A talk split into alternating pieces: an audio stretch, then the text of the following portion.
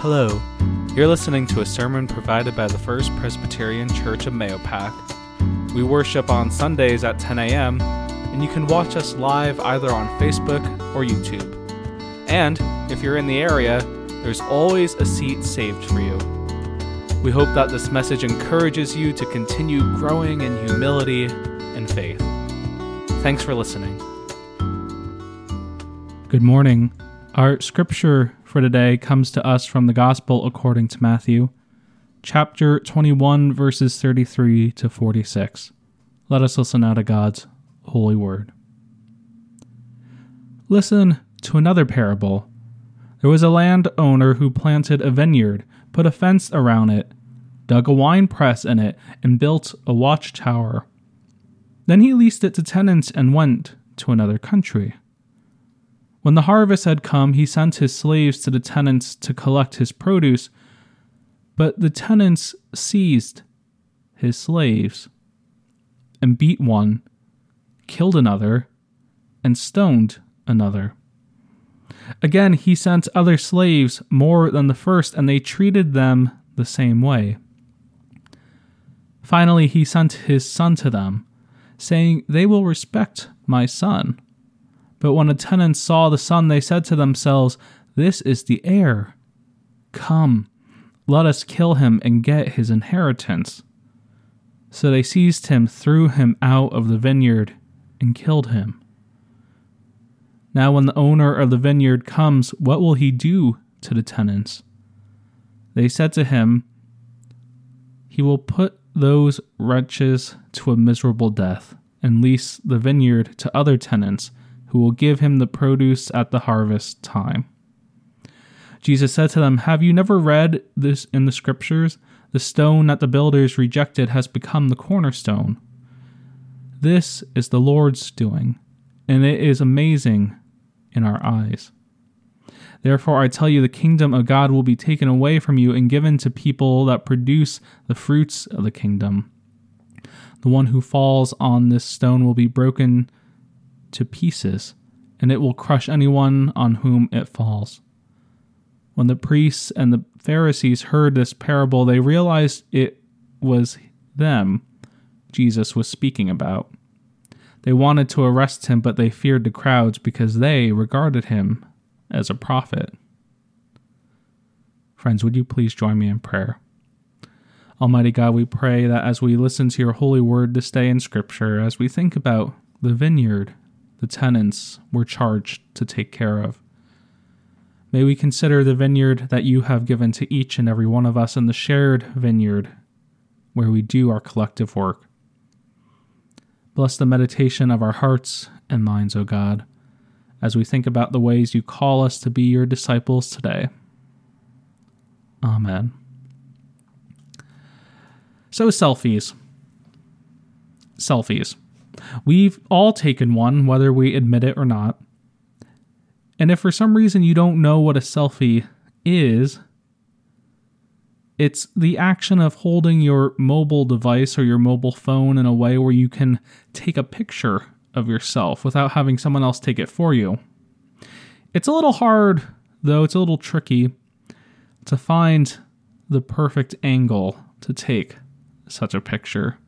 Many times it feels like we're taking pictures at an unflattering angle. But it's not just the angle, sometimes the places where we take selfies are unflattering. And in those instances, social media or the people on social media will tell us that we've made a mistake.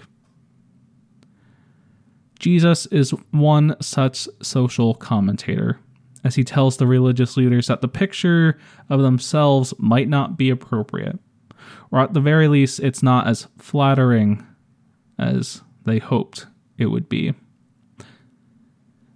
To ride this selfie illustration train for a little longer, I want us to imagine some places where we could take a selfie, but it really isn't a good idea for one reason or another. Really, there's multiple reasons why it's not a good idea to take pictures in these places.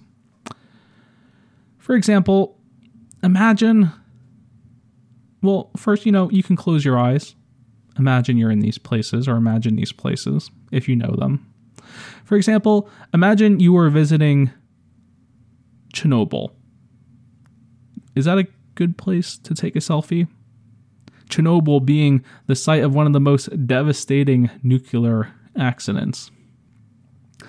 Or how about taking a selfie at the USS Arizona Memorial, a place that commemorates the lives that were lost during the attack on Pearl Harbor?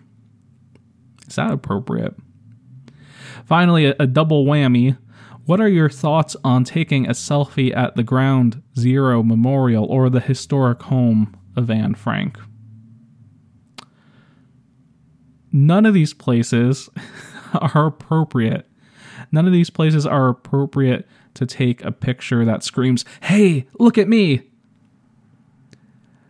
Yet, would it, it surprise you to learn that people have actually taken pictures of themselves at places like the ones we just named?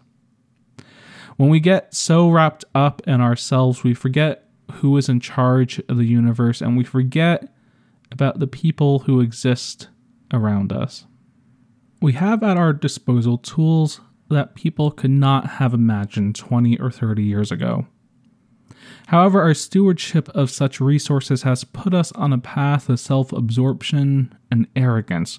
Perhaps it's more apt to say, even, that we are more self centered than those who came before us, or maybe at least in ways that are more apparent.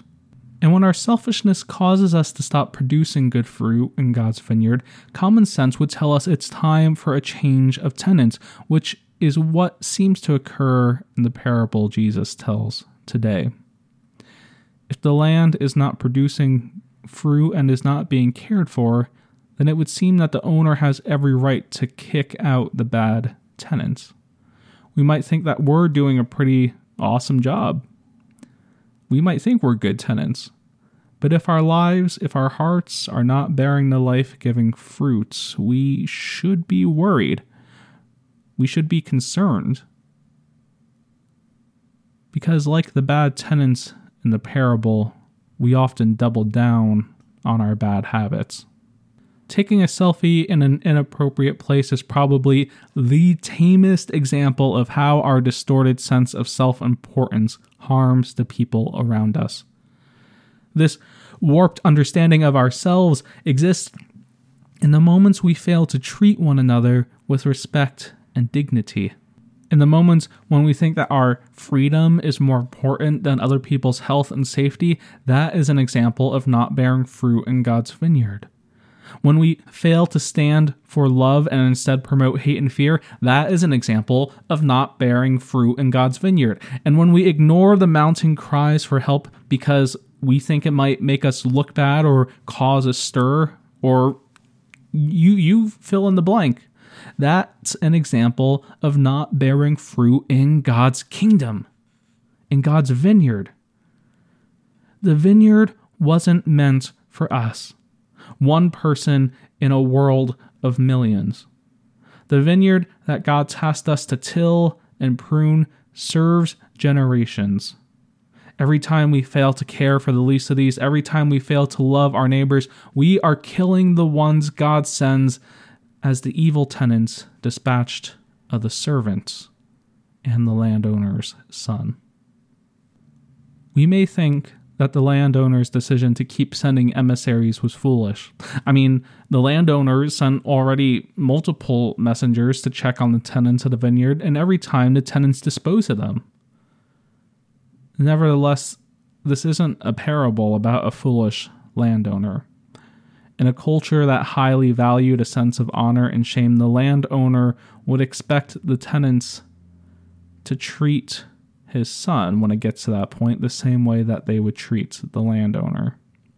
For the people listening to the parable, they would have understood that by this time the landowner would have replaced the tenants with someone new. And Jesus highlights this, and Jesus then builds on it to say that this landowner is different in the amount of patience that they show, if not naive patience, from the perspective of us, the listeners. It's here that Jesus begins to comment on our waywardness and selfishness and says, Hey, you know what? You know this part about you killing the landowner's son? Yeah, that's lived out in all the moments you neglected to welcome me. And on top of that, that's lived out in all the moments you ignored the voice and the cries of those I asked you to love. Friends, God placed in our lives an abundance of good things to help us tend the vineyard. God gave us our intellect, our speech, and our ability to use our body to cultivate the fertile ground that exists within our heart and souls. Today, we find a cautionary word sprinkled with hope that we can grasp onto within the reading for today. The cautionary word or the cautionary tale is heard in Jesus' address to his adversaries. Have you never read in Scripture that the stone that the builders rejected has become the cornerstone? This was the Lord's doing, and it is amazing in our eyes. Therefore, I tell you, the kingdom of God will be taken away from you and given to a people that produces the fruits of the kingdom. The ones who fall on the stone will be broken to pieces, and it will crush anyone on whom it falls. That's a, the cautionary tale for us as we think about what it means to live out and not live out the word, the calling God has placed on all our lives, to take a hard look in the mirror that Jesus is holding up and say, I haven't lived that call out today. And that is where the good news comes into the picture.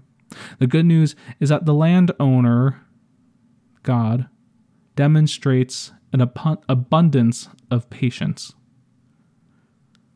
Certainly, there are still moral and ethical implications for our inability to respond to the messengers God sends. And yet, grace is abundant.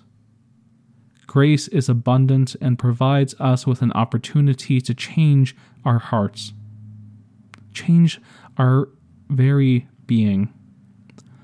I'd like to think that the people who took selfies in places that were unflattering and inappropriate learned from their mistakes. And I hope and pray that as we continue to hear and see the broken places in our communities, we learn that doing something to fix it is our responsibility. And when we don't, we know what happens. Friends, Christ is the cornerstone that we rejected in all the occasions where we let our selfishness take hold. Christ is the cornerstone that is the source of all good. And Christ is the cornerstone, the cornerstone that will shatter our self centered way of living, calling us, calling us to act as the hands and feet of God. Amen. Thanks again for listening, and we will hold you in prayer as we head into a new week. If you'd like to learn more about our church and ministry, or if you'd like to learn how you can support us, you can visit our website at mahopacchurch.org. Until next week, God bless.